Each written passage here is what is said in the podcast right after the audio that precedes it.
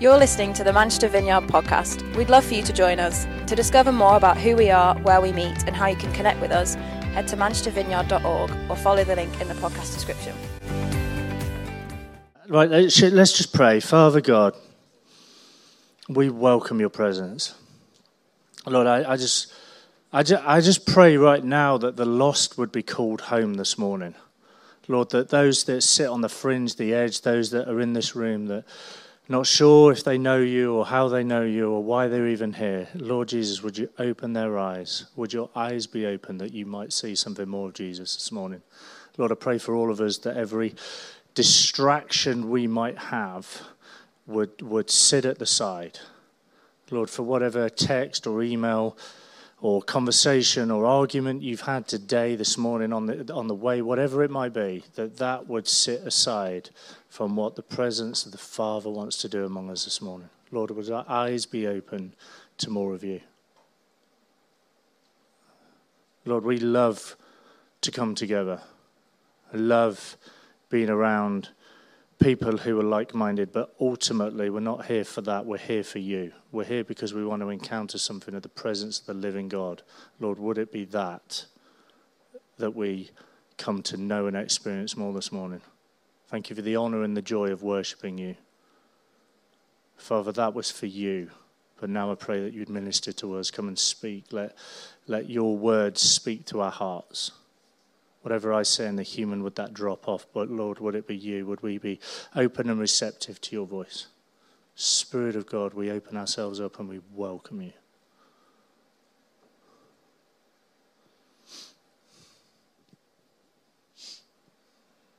Come, Lord.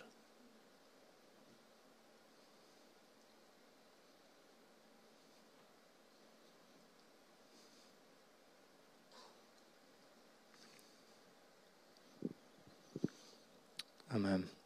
A couple of weeks ago, I started this new series called "It, it Takes a Village." If I often speak in series, I just encourage you. This week's will make more sense in the light of that. So if you missed it, go back on it. Equally, uh, if you weren't Naomi spoke last week, and it was phenomenal.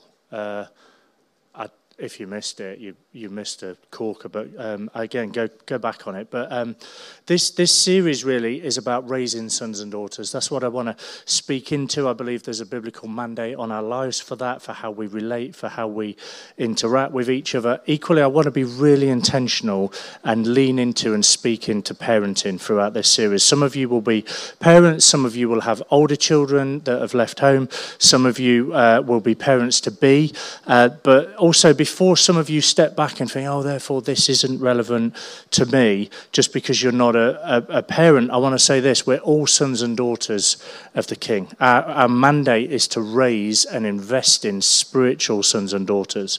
And uh, is is, is a thing, therefore, that should affect and impact every area of our lives. And uh, as we seek to be people that, to, that raise and invest in spiritual sons and daughters, we all need to grasp how we're going to do that what's that going to look like as we seek to invest in the, in the next generation? We should all be people like Paul that have a Timothy. We should all be people that have somebody that we're, we're pouring into and we're believing in and we're investing in and we're prioritizing.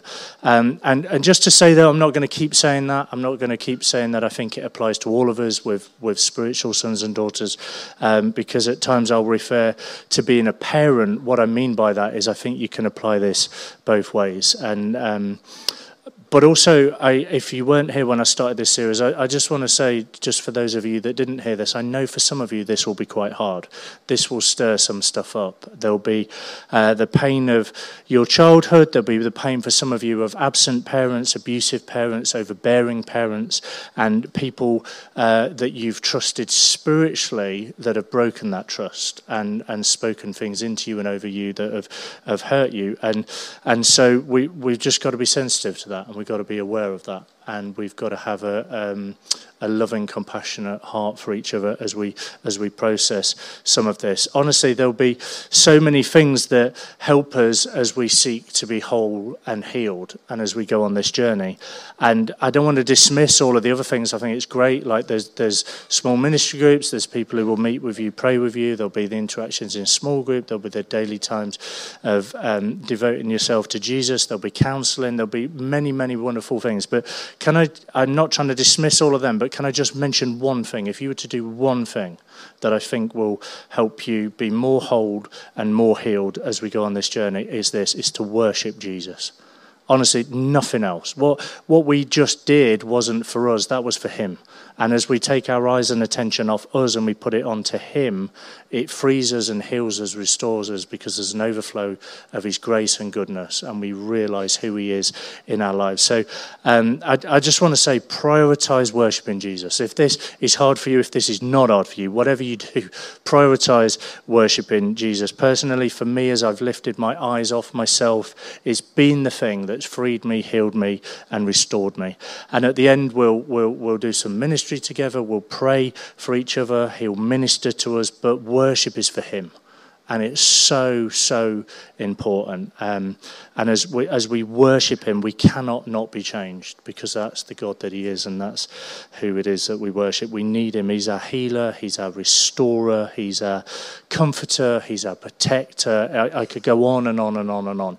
But as we, as we seek to, to raise and invest in each other, and I realize for some of you this is a hard journey, let's be a people that just fall more in love with Him and give Him the worship that He's worthy and, and He deserves. So um, let me jump straight in. I think I gave a bit of a build up to it last time we spoke, but I think there's there's there's three things that affect our our priorities, and and they are they they are these three things. It's your choices, your goals, and your time. I spent a bit of time trying to work out if I could make it begin with the same letter, and I failed, and it would just confuse you. So I thought I'd actually stick with what it is, if that's helpful. So it's choices, goals, and time. They they begin with your choice and they're expressed with your goals and they're accomplished with your time. Let me just unpick that a little bit. Priorities start with a choice, and we have to make relationships our priority because if we don't, they just drift. If we don't place a priority on that, they'll just become anything and before you know it, we'll have diluted it. But relationships must be chosen as a priority and then rechosen and rechosen and rechosen. We can easily take each other for granted or avoid the hard work of relationships because let's be honest, actually, relationships are often hard work. But what's most important easily becomes less important and then slips into unimportant. But I just want to remind us relationships as a priority are a daily choice. I um, always take my wedding ring off when I sleep and I leave it on the side in our bedroom. And most mornings, Steph will pick it up and she'll hold it and she'll say to me, Will you marry me? And I, I, uh, I love it. And I'm like, Yes, yes, yes. Of course, we're married, but each day I choose to be married and I choose to be married, and all that represents the attitudes, the behaviors, and the life choices.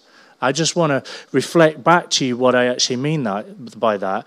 To be wedded to my wife to have and to hold from this day forward, for better or for worse, for richer or for poorer, in sickness or in health, to love and to cherish, till death us do part, or until Jesus returns, whichever comes sooner, according to God's holy law, in the presence of God. That's the vow I made, and I choose it every day.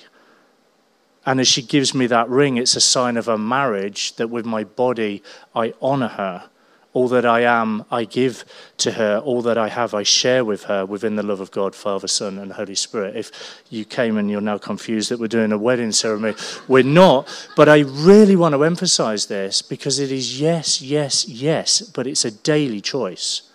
It's a moment by moment choice, a vow made before God and a covenant relationship, but we have to make an active choice to commit to relationships if we don't prioritize our priorities, they drift and they slip. Three things get in the way of those priorities. It's this I did manage to get these to begin with the same letter, and I am proud of myself. You will be less so, but anyway.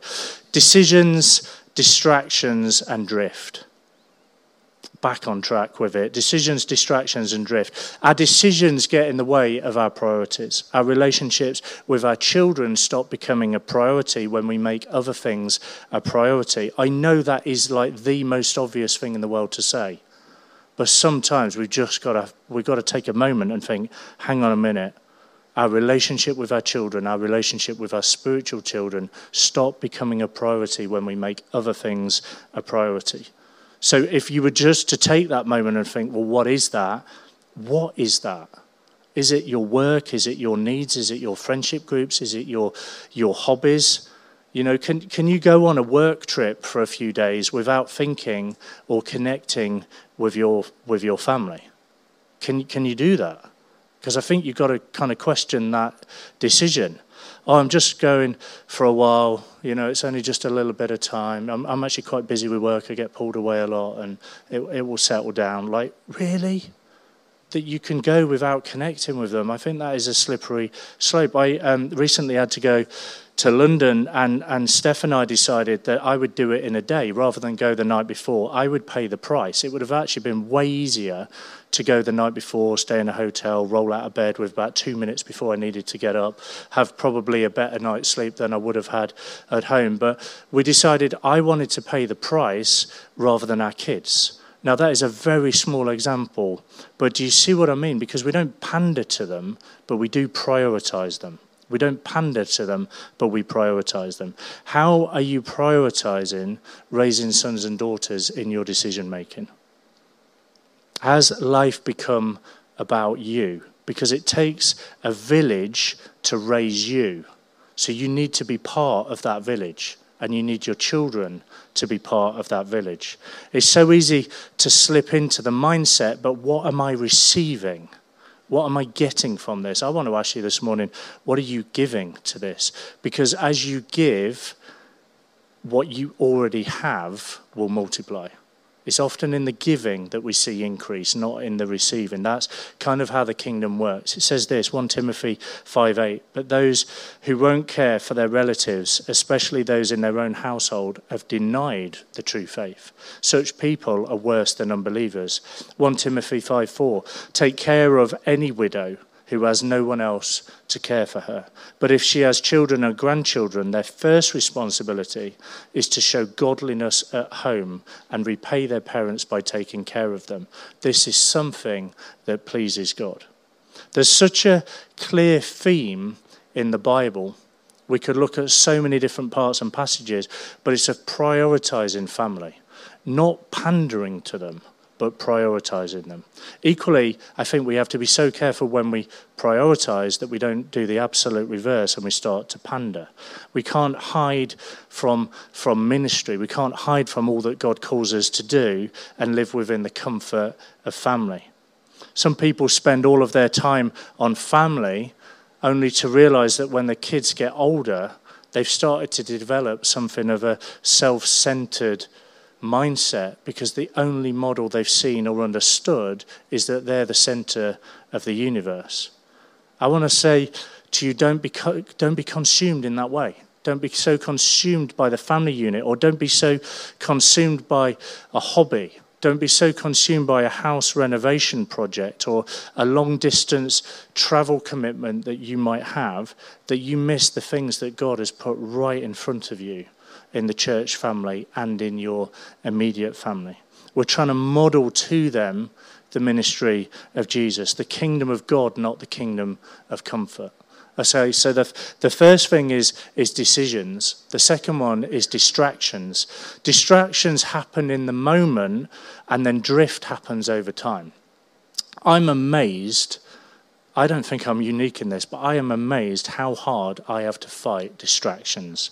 I can get distracted by the slight, slightest little thing that enters my world. Oh, there's a fly flying around. I'm gone for quite a while. A little thought in my head, you know, a, a football match, whatever it might be. That would be what it is for me, but what is it for you? You got to kind of call out some of your distractions like shopping, house decor, gardening. What is the thing that just constantly sucks your time or causes you to drift without even realizing? One of the best ways we can fight distractions and drift is to parent intentionally rather than reactively. We have to be intentional about this. We have to be intentional with our children. We have to be intentional with our spiritual children. Let me just share something that um, I think probably places probably more my daughter than me, but places us in a vulnerable place. And I'm not trying to say we're holier than thou and that we have it all sorted, but to speak into this, I think I've got to share some stories, and therefore some of those stories are going to be about our children. Normally, I avoid speaking about our children with everything within me because this is their church family. I don't want them to have a spotlight on them in any way. I don't think it's helpful. So please, if possible, don't feed this back to them. I'm not trying to be secretive, but I just think this is their family and it doesn't help them to know every week their dad shares about them. But most days I go. Um, on a walk with our eldest daughter before she goes to bed. Now, if I was to give you a snapshot of that time together, I could say that I think I could divide what happens in the conversations that we have in those times into three segments of what we chat about. Now, one of them would be we just laugh and we chat and we're highly spontaneous. Anything could happen. we would build a bridge over a stream, we'd jump over the stream, we'd try and chase to catch up with the ice cream van, we'd bump into someone walking a dog. It, literally anything can be happening. It's who can throw a stick the furthest, is, is that kind of thing. The second one is we stumble into, and I, I, I mean this, we stumble into something of the awe and the wonder of God. We're both asking each other questions. She's asking me things about God that I have no idea what the answer is. Literally none. Not even thought of the question to be able to come up with the answer. We're exploring things about God, and it could go anywhere. It's teaching her, and it's teaching me and we're walking out our faith journey together. We're exploring something, and it's finding understanding. Sometimes it's really light and it's quite light-hearted. Sometimes it goes incredibly deep, and we stumble across something that can be quite heavy. We can even lead into what what I might call, if I'm honest, like a ministry time. I'm praying for her and I'm knocking stuff off her, stuff that um, that, that is maybe unhelpful that she's carrying and and and I'm teaching her to do the same for me. And we we we start to be comfortable with each other in doing the ministry of Jesus and doing what he did in the way that he did it. Now honestly those times flow out of the first. It starts just with making space for fun and making space to, to, to have a laugh together, and we end up talking about Jesus. When we prioritize those times and that relationship together, God can work and He works powerfully in those moments. That's partly why I'm so excited for the weekend away. We make space to have fun together, we make space to spend time together. We normally stumble and end up sharing something of Jesus with each other in life in that way. I think they they mentioned that they forgot to mention the deadline for signing up for that is this Friday. It would really help the team to do some of the logistics if you could sign up by this Friday. But anyway, Rabbit Warren. Um, the, the third thing is this. What happens in those times is she has time and space to just be with her dad. She can say anything. Sometimes she doesn't. Sometimes she does. Sometimes we stumble into fears and worries, things on her heart that we make space for and time for. And as we do, it reveals something and it allows me to speak as her father into that and walk alongside her and journey with her. She's remarkably inquisitive and creative, and in those moments, she's formed. I'm able to invest, I'm able to protect, I'm able to nurture her. What I, what I want to do is encourage you to intentionally make space for your children. I'd encourage you to intentionally make time to spend time with others. What's, what does that look like? What does that mean? Well, I think it means regularly being in small group, regularly coming to church, regularly serving the city, regularly having meals together in each other's homes, helping each other practically, being family together. When, when we're in pain or when we've experienced pain, what we often do is we pull back and we pull up the drawbridge. And we've got to unlearn that. because to be all that the Father has for us actually takes a village to raise us. We do this thing and we do it together. Each of us will collide and bump into each other, sometimes positively, sometimes less so. But the more we do it, the more the Father shapes us and causes us to become more like Him. And we, we've, we've got to. We've got to look at this stuff. We've got to reflect on this stuff. We worship Jesus and we let him father us. And we need spiritually mothering and fathering. Often, I think those, those, those, those areas of conversation for many of us, I know I reflect on it in a conversation with my daughter, but they, they fall into those three categories. And I just encourage us to think through what it look like for you to be intentionally investing each other? Can I encourage you to intentionally encourage and, and invest in a rising and emerging generation. Parent your children intentionally. Sometimes you will have found it's grandma or granddad that pours into you. Sometimes actually you're pouring into grandma or granddad. It's the same with aunties and uncles. It takes a village for us to become all that God has called us to be. Often, um, when children leave home, they think they know a new way of doing things. Have you found that? Have you seen that? Children sometimes think they know better than their parents, and then often a few years later, they realize actually maybe their parents did a phenomenal job, and actually the wheel doesn't need reinventing, and uh, maybe they were onto something. I think we can learn to have a posture of honor and a posture of learning and realize that we wouldn't do everything the way somebody else does, but there's nuggets of gold that we can learn and be shaped by. So I'd say with children specifically, you've got to, you've got to create some of that. I don't want to keep overusing the word, but you've got to be intentional. Create the bedtime routine. Make it a practice to stop and talk whenever they have news that they want to share. Ask questions about their day. Make it a habit to spend time on projects or, or, or, or specific things around the home that they might naturally not have done, but you might be able to include them in. Plan evenings of fun or entertainment, whatever it, whatever it might be together. We would regularly have something that has now become known as Friday Friday night fun. It's just their time. It is whatever they want to do in the way that, what, well, within reason, but you get what I mean. But um, we'd read, uh, particularly around the evenings, around that bedtime routine, we'd read uh, devotionals together, we'd discuss it. For younger children, there is an incredible um, app called the Bible app for kids. I don't personally, we're not trying to randomly get them on apps and devices and all of that, but that's an incredible way of going into the world that they're already in and helping them have fun and explore something more of Jesus. I, I want to talk to, I want them to talk to people and I want them to relate to people. That is a fight, wouldn't you say, in this culture? That, that younger generation that have just been raised on devices in the digital world many of you will have, uh, with, with younger children now, you, you grew through it as a social experiment, but actually, this is just their world. It's the digital world and all they know and all they do. I, I want them to talk to people. I want them to read a Bible, not a Bible on the phone or a Bible on an iPad. It's I want them to, to, to, to get hold of it and to grasp it. I want them, when we're in these social environments, to actually be around people. I, so I totally digress with that, but I just think it's full on.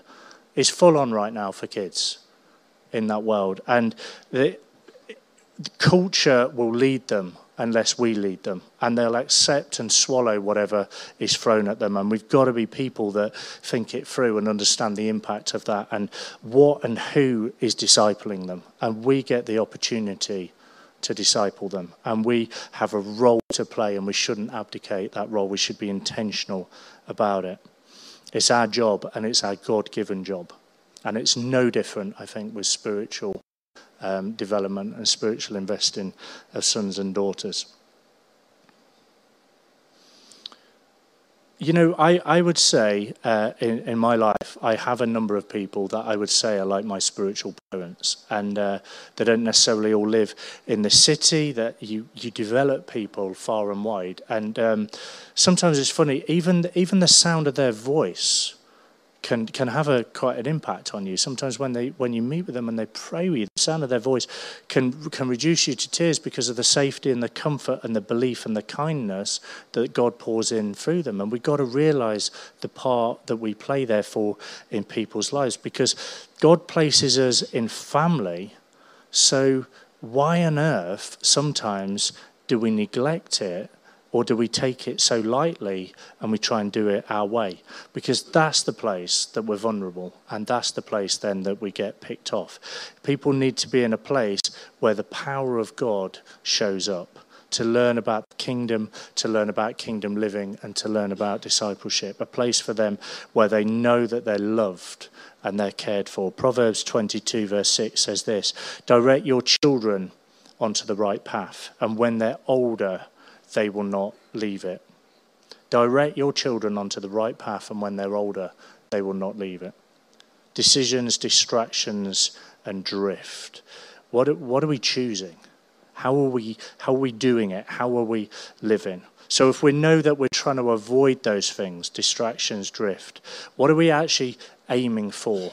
Well, let me, let me tell you what I think we're aiming for. It says this Luke chapter 2, verse 52 Jesus grew in wisdom and stature and in favor with God and all the people. Jesus grew in wisdom and stature and favor with God and all people. I think we're aiming for four areas of growth in our lives that are reflected in that verse. Firstly, it's intellectual. That passage refers to wisdom we want to encourage those we're discipling or our own children to grow in understanding. We want to, we want to teach them things. We want to develop them. I don't just mean uh, in, the, in the ways of God. I mean even just education. We want them to, to be all that they can be, to earn, to, to learn, to develop, to have an internet, intellectual growth. That's the first one. The second one is this physical. The passage refers to stature. Our role is to protect and nurture a child physically. The third one is spiritual. The passage to, refers to having favor with God. We want to guide that child to be strong and to have a strong relationship with Jesus. And the third one is social. The passage refers to having favor with people. That is something really important that sometimes I think we neglect or bypass or don't think is our, our thing to do. But actually, to pass on to your child skills for living and skills to live responsibly and as an independent adult as they grow up. We're spiritual mothers and fathers. A number of us will be parents to a child, and these roles and responsibilities are things I think we need to grasp hold of. We need to understand and not take lightly. But parenting is basically, in, in a word, I would say it's, un, uh, it's planned uncertainty. That's kind of what it is. And so all these goals don't actually remove the uncertainty of life, but what hopefully they do do is give us direction and wisdom in the midst of it. Do you remember in um, many of you will be familiar with this, you probably even will have will learn about it at school. But in Exodus 2, Pharaoh ordered all of the Hebrew babies to be killed. And the baby that was born, we read this, Exodus 2, it says this The woman became pregnant and gave birth to a son. She saw that he was a special baby and kept him hidden for three months. But when she could no longer hide him, she probably did well to hide him for three months. But When she could no longer hide him, she got a basket made of papyrus reed and waterproofed it with tar and pitch. She put the baby in the basket and laid it among the reeds along the bank of the river Nile. Many of you will then be familiar with the rest of that story. But the launching of that little baby Moses in that basket, I think, holds something incredibly profound for us as we think about parenting. She was releasing him towards his potential for life and growth. It's what we have to do, and it's what we get to do again and again and again. It doesn't start when they drive off to uni it, it actually starts before they're even born because we get to pray for them and to pray over them and to prepare and steward all that the Lord entrusts us with. You know, if, if you're in this room, whether you have children or not, you are a spiritual parent and you have to steward well what the Lord has entrusted you with. you're also a son and daughter. And therefore, you need people that are speaking into your life and reminding you of who you are and all that God has for you. Actually, to, to take things in that way and to have that mindset, I think, reminds us as our desperate, desperate need to trust God with our lives because we live in this balancing act between keeping a child safe but also releasing them into what are often quite dangerous environments. I love how C.S. Lewis says it. He once said it that like this Since it is so likely that children will meet cruel enemies, let them at least have heard of a brave knight and have heroic courage. That's part of our role to help them see and to understand who the Father is and all that He has for them. God is the perfect parent, and He promises to give you the strength and the wisdom that you need to do the job. So, parenting is a relationship, and the strength and the wisdom that we need comes out of a relationship with Him and through Him. So, therefore, if you want to be a better spiritual parent or a better parent, kind of just doing a full circle to what I said at the start worship Jesus. Because the best thing you could do is to be a more Holy Spirit filled you. My dad was absent in my life, and I have to acknowledge that, and I have to acknowledge that, and I have to deal with the impact of that. Now, I, I tell you now, one thing I have learned I will not be absent in my children's lives because I don't want it to be how it was for me. But I will also not allow the Heavenly Father to be absent in their lives. And I'll make life choices and I'll make decisions to ensure that that is the case. Can, can I ask you, what has it been like for you? And have you ever actually thought about it? Because what was your, what was your upbringing? What was your schooling? What were your teenage years like? What were some of the first that you can remember in your life? Because sometimes we've got to acknowledge it, process it to work out how we want it to be different. Love is spelled out in the daily life very intentionally, would not cross the line on certain things. We thought it was going to have an impact on our children beyond that that we thought was healthy, and not actually just our two daughters, but actually many other people in this church. We just didn't want to push them or push them too hard. Yes, we want to stretch, but we don't want to break. So we, we don't pander, but we do prioritize. And I think it's really important you know that. There's, we have to make life choices that ensure that our children are protected and prioritized. Psalm 90, verse 12 teach us to realize the brevity of life so that we may grow in wisdom. That's kind of saying teach us to make the most of our time. There's a tug of war between quality time and quantity of time. They need both focused attention and sheer hours of availability and presence. So, I guess one, one question to, to ask yourselves, maybe as you reflect on this this week, is what do you do with your time? How much of your time do you carve out for them? Not for, for the jobs and all the stuff that you have to do, but just to love on your children. And let me just be clear I know I said I wouldn't keep saying but I also mean spiritual children. How much time do you carve out to pour into others? What are you giving to raising sons and daughters?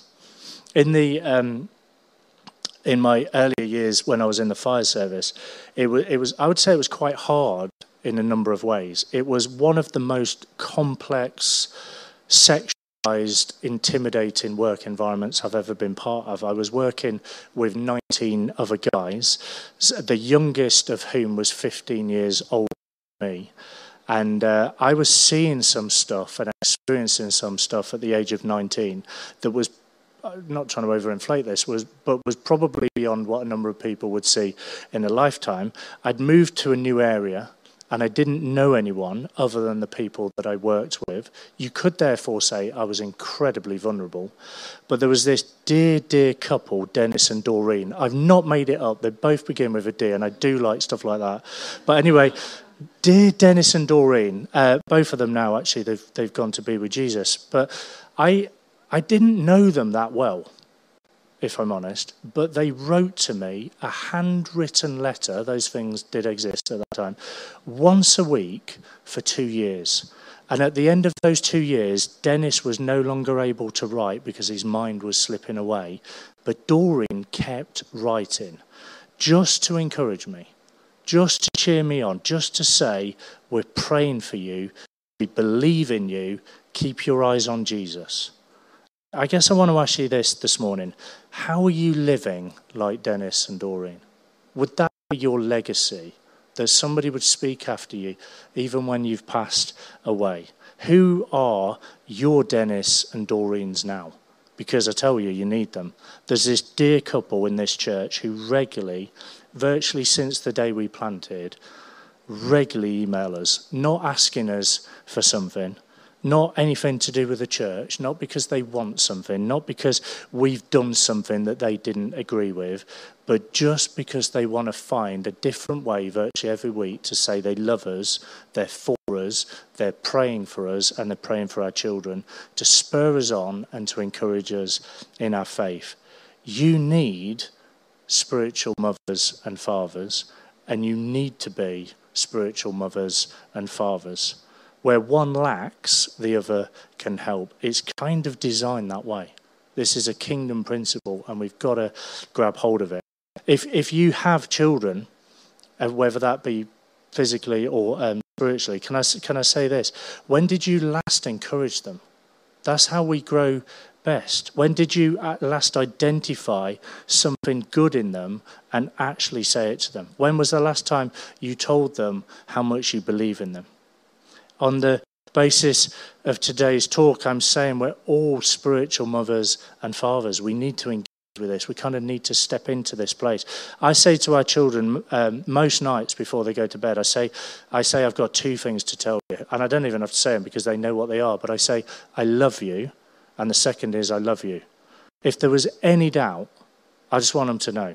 Spending time with your kids doesn't automatically mean they know that or that you step into the place of encouragement. And I want to I want to say it's exactly the same with your spouse. Just because you're married doesn't mean you're prioritizing them.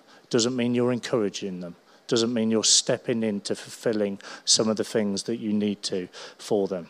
Nothing is a priority until we make it a priority as you love your children, and just for the removal of any doubt, I mean spiritual children. Can I just finish by giving you four quick reflections and things to think about? The first one is this sort out your calendar. Things stay a priority when we plan for them. So get it in the diary and actually do it. We have to make time for our children and to make relationships a significant part of our time. For let me let me give you an example of one of the things we've done. Where um, often when it's somebody's birthday, we just go around and say one thing that we love about that person. And uh, we were once with a group of friends, and our daughter said, "Can we do that thing?" And I was like, "Oh gosh, I don't know, I don't know how this is going to work in this environment." Anyway, she got everyone around the dinner table to go around and say one thing that we loved and valued about each other man alive, it was a powerful thing to do. It was affirming, it was healing. I don't think there was a dry eye in the room, but they will do what you teach them to do. So let's just make sure we're teaching them to do the things that we want them to do. That's the first thing.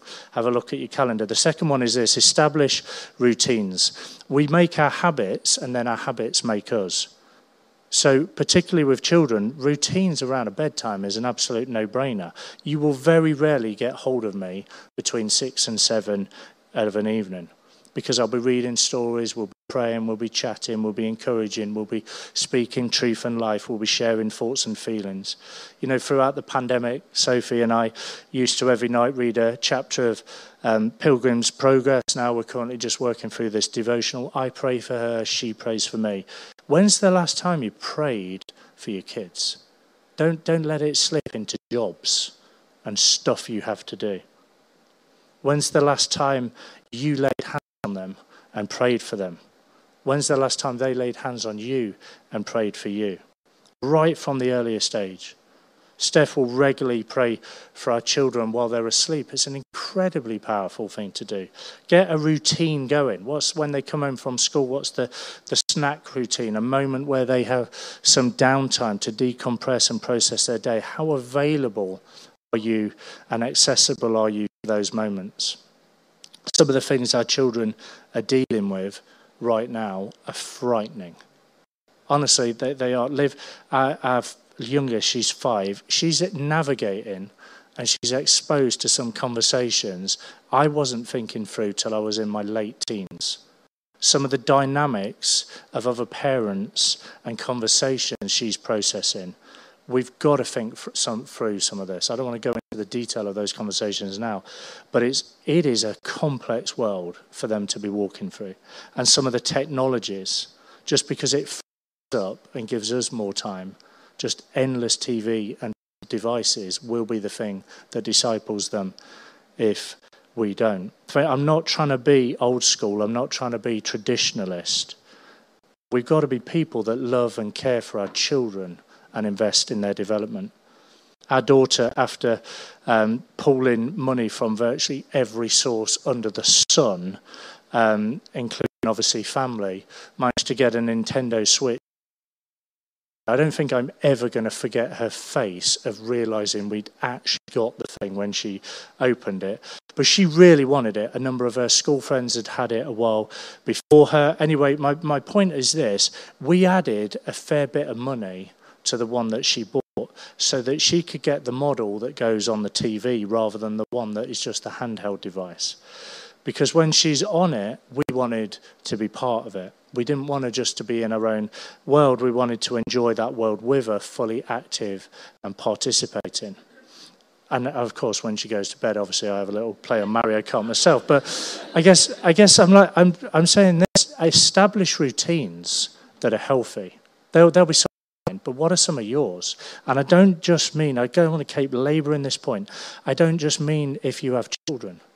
What what is that looking like for you to intentionally create a habit and a routine to step into somebody else's life? The third one is this love as you go. Children are phenomenal with the what did you do today question. What did you do today at school? Nothing. right. You inside? No. Were you outside? No. Oh, what did you do then? You just can't quite get it out of them, but we've got to find questions that draw it out of them. Give them time and space to talk to you about what they're really doing and what they're really feeling. We don't want the one memory that they have of us to be, oh, you were just always on your phone. You were never available for me. I think so often in these environments, how are you? I'm fine. Really? It takes time to step into the conversation it takes time to walk alongside somebody that allows them to share who they really are and what is really going. Fourth and final thing just do nothing. You know, sometimes we try and fill every moment in this consumeristic world with stuff and doing stuff. Sometimes the thing you can do is actually nothing. No expectation of a conversation, no specific plan, no um, anticipated outcome, just sitting or being together in the same room, in the same space, watching or a movie, reading, listening to some music, whatever it is. Sometimes for us it seems to be all three at once. But I, I just, let me, let me just say this. I can't quite justify this statistically, but I'd say 20% of our talk results in 80% of our meaningful conversations. 20% of our talk results in 80% of our meaningful conversations. Therefore, it takes the 80% to open the door to the 20%. And you won't get the 20 if you don't make space for the 80. There is something just about hanging out together. That is why we'd prioritize something like the weekend away. But it's, it's, it's, it's laughing about something that nobody else would find funny that clears a way for a significant conversation. Often, if I'm working or whatever I'm doing, I'd often hear Steph and the kids laughing to the point of crying. And you're like, what, what are you laughing about? It's kind of nothing, really. It doesn't always need to have a point or a purpose, but they are precious times. Sometimes the greatest thing you can do with your child is actually kind of nothing. It's just spend time with them as long as you're doing it together. Because it's actually not really nothing. I'm always just being a bit provocative with you. It's always something, but we have to remember to make time and space for them. My model of being a parent my model of being a better spiritual father, my model of being a better son, I want always to come from my heavenly father, not necessarily from some of the best of parenting or even some of the challenging of parenting that I've seen. I want it always to come from him. So we need to let it be him that shapes us and teaches us rather than the pain or any prior experience that we might have had. I hope that's helpful. Why don't we, why don't we stand? Steph, would you, would you join me?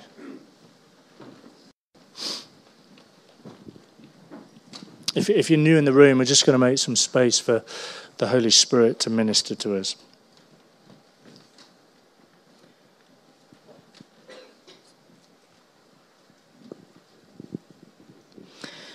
Before we pray, I just want to say that if anyone is now thinking that we're the Schmaltz family or that we're perfect, we're not. We have our moments, of course, we're growing, we're learning, but everything that Paul said is true. We are so desiring to put Jesus at the centre and to take our responsibility so seriously around discipling and raising sons and daughters, our own children, and you know those that we that we love and come into contact with in our church. So I just thought I'd drop that in there. But yes, let's spend some time now just waiting on the Lord. Why don't you just close your eyes? And we welcome the Holy Spirit.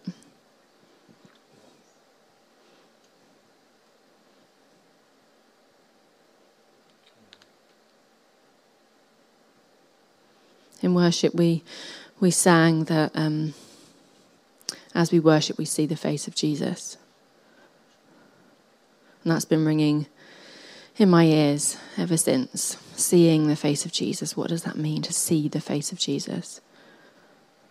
And I just encourage you now, as you stand with your eyes closed, in a um, in a moment of just stillness and reflection. Imagine now if you were face to face with Jesus. Mm. That's good. Imagine what it would be like and what it is like for him to be postured towards you with utter love and affection for you. And I just want to want you to think for a moment, what does he say to you? Mm. What do you see in the face of Jesus? And let's just take a couple of moments to just just be. Thank you, Jesus.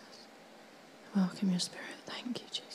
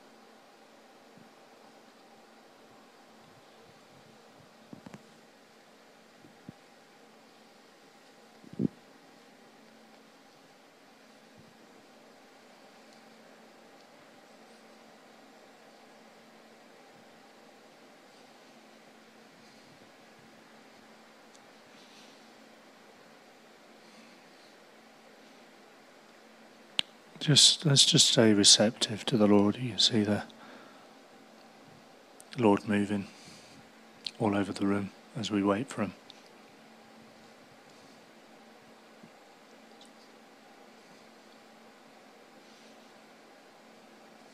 There'll be so many things that have been said this morning that will have provoked and nudged that you want people to pray into. The thing that just came around my head for a number of you will just be coming to the realization that He is a good Father.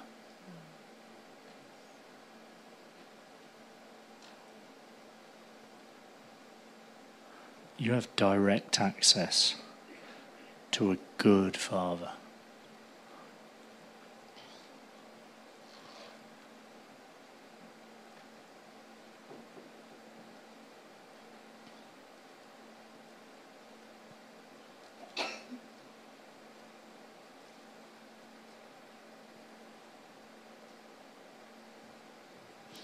I think some of you will feel that you're in darkness and um, you're consumed by pain and problems.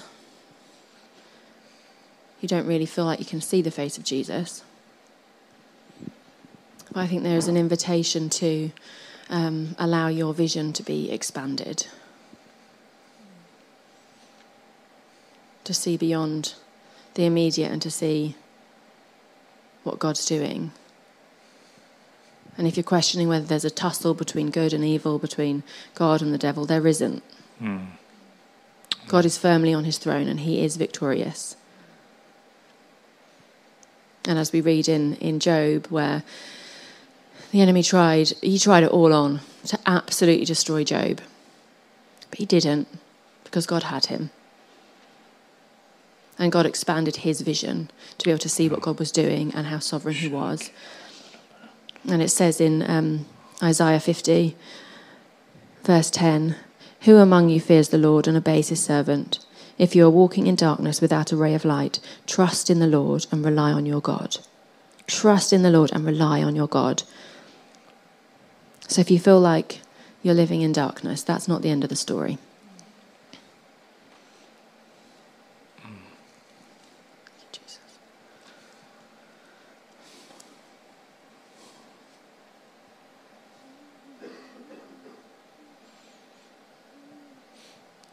I just sense there's a there, there'll be a few waves of what the Lord wants to do among us this morning. Just the gentleness, the comfort of the Holy Spirit.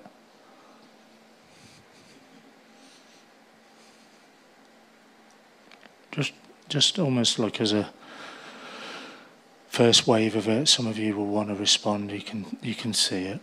Well, you just come to the sides or the front. Just some other people are going to come and pray for you.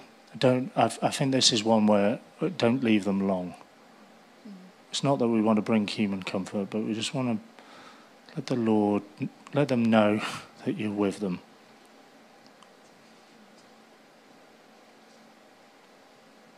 Spirit of God, come.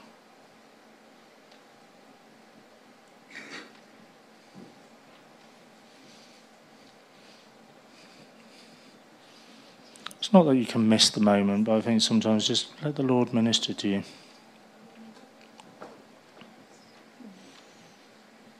He's here. Come, Lord.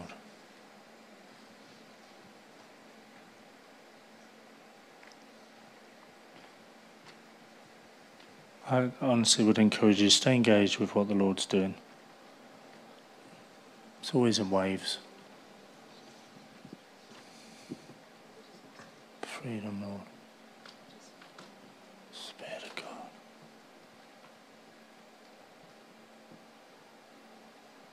Shakira.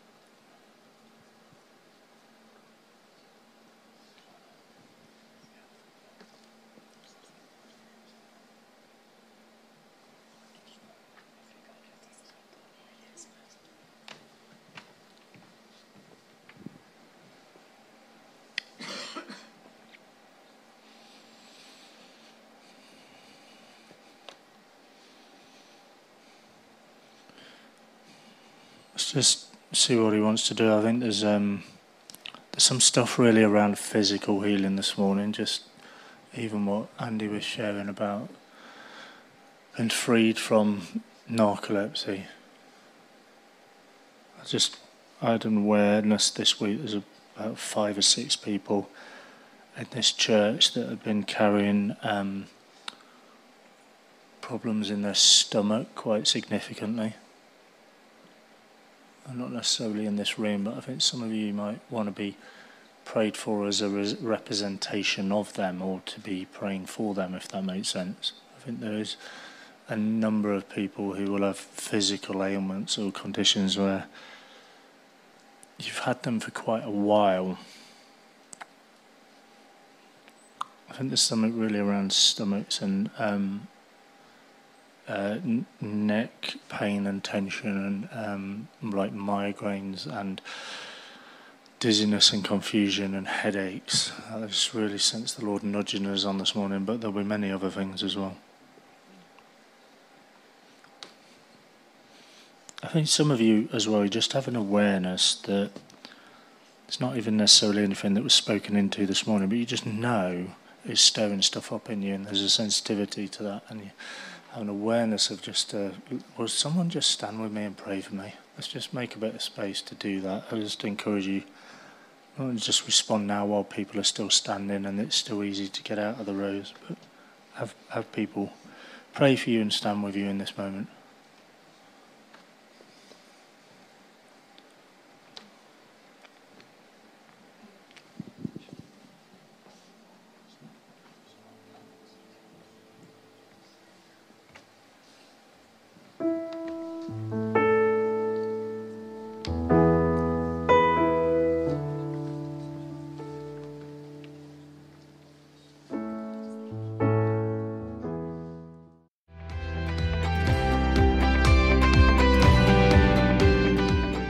Thanks for listening. To find out more, head to manchestervineyard.org or follow the link in the podcast description.